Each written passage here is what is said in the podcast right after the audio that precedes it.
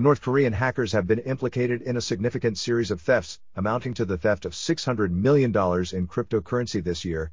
According to a report by T R M Labs, approximately one-third of all crypto hacks in twenty twenty-three can be traced back to the country, signaling a persistent threat to crypto assets from North Korean cybercriminal activities.